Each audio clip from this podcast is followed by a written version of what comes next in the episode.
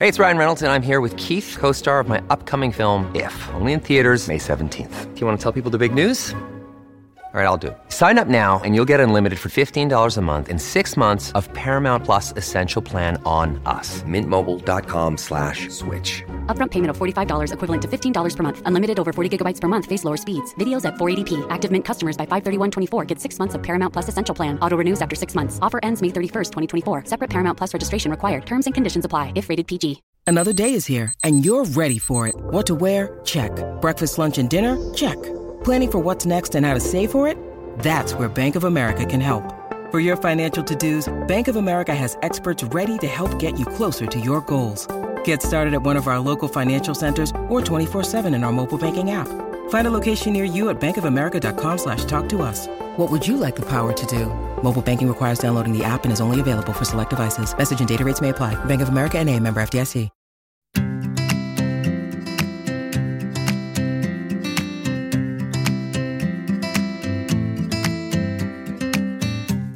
Hi, I'm Ella Mills, the founder of Deliciously Ella, and this is our podcast, Delicious Ways to Feel Better. This year, we've launched a new format with these short 10 to 15 minute bite sized episodes, which will hopefully give you everything you need to know in a really digestible, practical format. And each month, we're going to be having a resident expert join us to delve deeper into one topic. And the topic for February is sleep. So during February, we're going to be joined by Dr. Guy Meadows, a physiologist who is a leading expert in the space of sleep. Guy founded the Sleep School, which is a team of global sleep experts with over 10 years of experience. They use evidence based and clinically proven education and tools to help everyone with chronic sleep issues to sleep better every day. Guy is also a published author, and in his book, The Sleep Book How to Sleep Well Every Night, he shares his method, blending mindfulness and cognitive behavioral therapy techniques to help readers sleep better naturally. So, last week with Guy, we looked at why sleep is so important for our mental health, our emotional health, and our physical health. And this week, Guy, I would love to delve into the links between diet and sleep. Could we start with the connection between the two and why what we eat could impact on our sleep?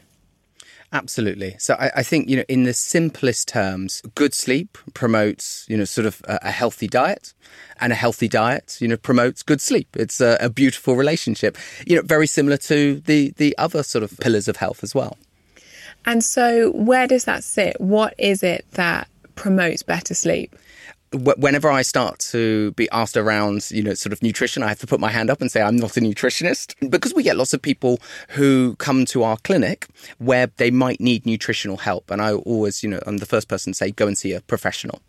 But if we look at it from a simple perspective, what we can see is that any sort of food type which is going to increase our level of arousal or stimulation, alertness, so, you know, caffeine, sugar, um, alcohol, etc., those those are going to promote more sort of fragmentation, lower sleep quality, for example. If we have a diet which is going to promote, you know, sort of sounder sleep, then that's going to be more beneficial for us. So, can we pick up on because I feel that they're two of the most obvious questions that I'm sure people will be linking the stimulants like caffeine. Mm. What is the link there between that and sleep? Are there any sort of not necessarily rules, but guidance that we should have in terms of when to consume them and how they might impact on our sleep? Yeah, so uh, caffeine is a great one because so many of us consume it every day. And it's, you know, I think a really important point about where we sit, uh, you know, with, with, with, Sleep School is that we're, we're definitely not anti caffeine, you know, it's uh, because everyone goes, oh, well, you must say, you know, don't drink any coffee, etc. No, it's about just understanding the science and, and having a bit of balance. So the, the, the thing about caffeine is that caffeine is the antagonist to adenosine. So adenosine is the sleepy brain brain chemical which builds up during the day. And so what we need to do is uh, sort of accrue enough adenosine in our brain in order to be able to push us into sleep. Now, the reason why we like a nice cup of coffee is because caffeine masks the effect of adenosine, thus sort of giving us that boosted level of alertness. And so what we have to be aware of is, is that how much caffeine do we have in the system and how much, you know, sort of uh, is that going to affect our sleep? Sleep. And so if we look at the half life of caffeine, caffeine has a half life of about six hours. That's the, the, the, time it takes to remove half of the caffeine from the system. It has a quarter life of 12 hours. So if we have a cup of coffee at midday, a quarter of that caffeine will still be in our system at midnight. And so that's a really sort of simple way of, of going, okay, you know, I need to ensure that I don't have too much caffeine in my system because that will impact my sleep drive, i.e., that, that lovely sleepiness that overcomes us and helps us to fall asleep. So, as a simple rule, I will always say, you know, have maybe two or three cups of caffeinated beverage, whatever you, like, but try to avoid it from midday onwards, switching to decaf or herbal alternatives. Now, for some people listening, they might go, that, that just sounds ridiculous. I'm not doing that. You know, and if that's the case, then look at where you are right now and go, yeah, as an absolute minimum, you've got to have six hours without caffeine between, you know, sort of stopping caffeine and sleep. But then ideally, if you can titrate it back, so if it's, you know, maybe if it was 5 p.m., make it 4 p.m., make it 3 p.m., and see if you can just get it a little bit earlier, and that's going to help. Yeah, so that double espresso after dinner is not is not the one then. It definitely isn't, and there will be some people who are listening, and and you know a, a very short anecdote from when I w- used to work in research labs. We had someone come in; they weren't meant to be consuming caffeine. He snuck out to have a double espresso, came back in. We needed him in deep sleep to be able to conduct our research. He didn't get into deep sleep all night. What he did was he just bounced around in light sleep, and when I woke up, I quizzed him. You know, sort of said because obviously I'd been awake for a long time now um, waiting for this deep sleep to arrive. And he, you know, sort of confessed, oh, yes, I had a double espresso. And so it really highlighted he fell asleep, you know, which many people go, oh, I can fall asleep. He fell asleep fine, but he just didn't get deep sleep. So consequently, he woke up feeling unrefreshed and obviously went straight to the coffee shop again for another double. And presumably that's not just specific to him. That's what we see generally if you've got too much caffeine in your system. You you might say, "Oh, well it doesn't affect me." But even if you can fall asleep, it is affecting your ability to get into those different stages of sleep. And for anyone who listened to our first episode, those different stages of sleep where you're having the deep sleep are absolutely essential to various different biological processes that regulate a huge amount of your physical health, but also your emotional health. Exactly. Yeah. So we often say that the nighttime is a reflection of your daytime. And so, you know, what you have consumed, you know, from on a dietary basis will affect your sleep architecture. So how much time you spend in light, deep and rapid eye movement sleep. And so, yeah, you, you will be suppressing the amount of time you're spending in really restorative deep sleep or, you know, sort of psychological repair based REM sleep, etc. So yeah, it, it makes sense. And what about alcohol? Is that quite similar? Alcohol, unfortunately, is definitely not a friend of sleep. As a rule of thumb these days, based on the wealth of research, I say, look, if you want good sleep, don't drink alcohol.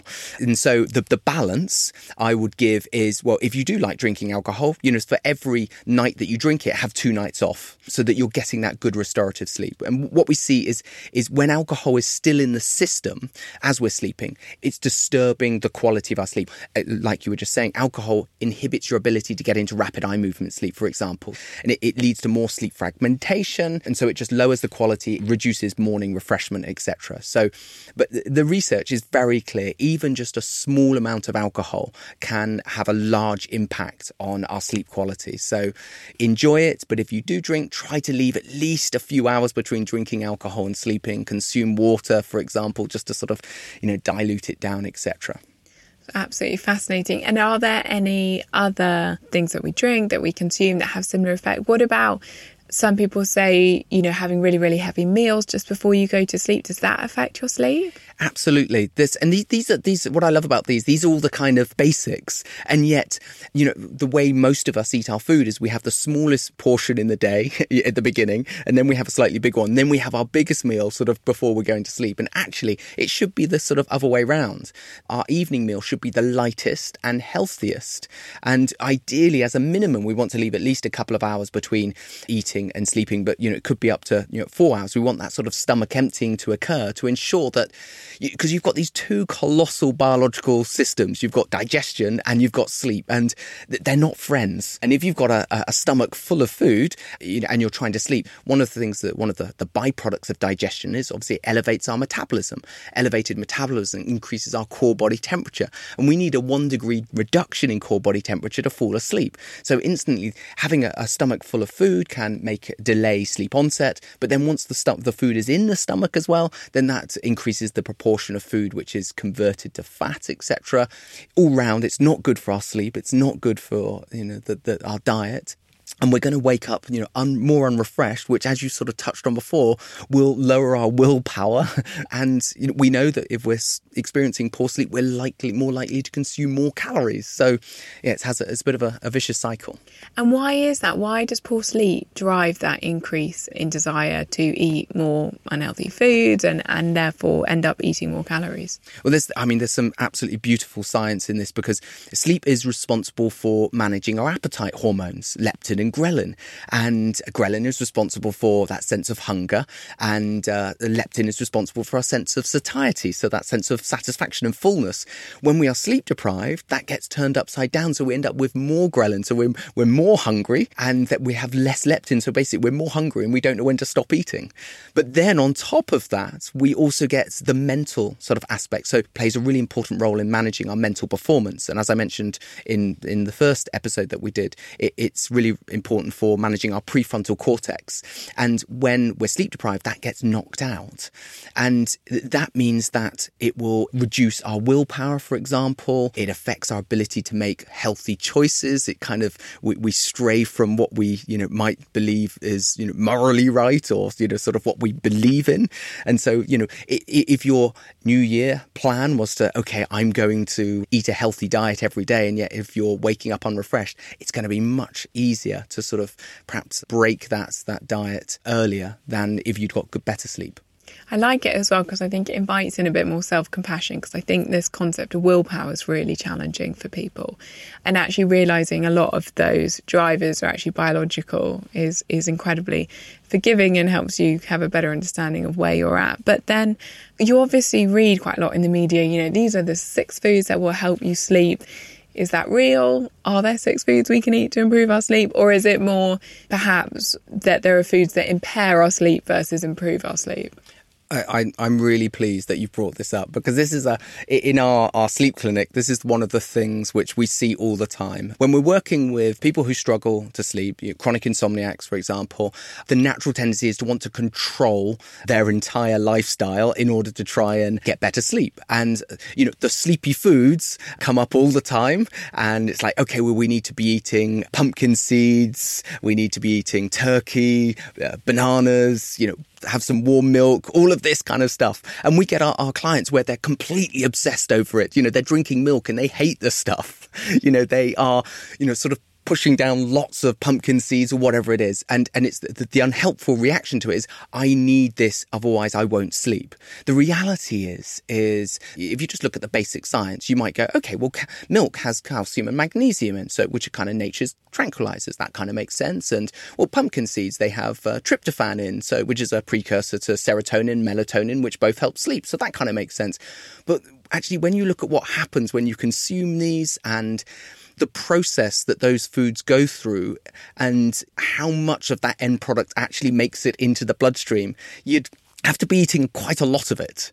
And actually, what I like to do is just get people to stick to the basics, you know, have a, a healthy relationship with food, not, not to sort of putting all of their uh, eggs in one basket, so to speak, and be just going, okay, well, you know, I eat a healthy balanced diet. You know, it's light and small in the evening. I leave, leave enough time between eating all the stuff that we spoke about rather than sort of obsessing over individual specific nutrients or food types. Is there an ideal time between dinner and sleep? Well, so I don't know if you're familiar with the work of Dr. Sachin Panda. He speaks a lot about time um, restricted eating. And his research says that we have this kind of window of opportunity in which to sleep. And it's this, you know, ideally we should be eating all, all of our food in the daytime within a 12 hour window or less. So that would say if you start consuming food at seven, well, then you want to finish at seven. You know, assuming you're going to bed at 10 or 11, that leaves you with three or four hours. I think, you know, as a minimum, you want to leave two hours between eating and sleeping. But if you can leave a little bit longer, longer. And if you can consume most of your calories within a 12 hour window or less, then that's going to be really beneficial for you know all of the sort of physiological parameters which go into making a good night's sleep. Makes a lot of sense. So, thank you so much, Guy. If you missed last week, last week we were talking about the foundations of sleep and why it's so important for our health. And next week, we're going to be talking about the link between stress and sleep, which is something I'm sure a lot of us can relate to. So, thank you so, so much. And we'll be back again next Wednesday.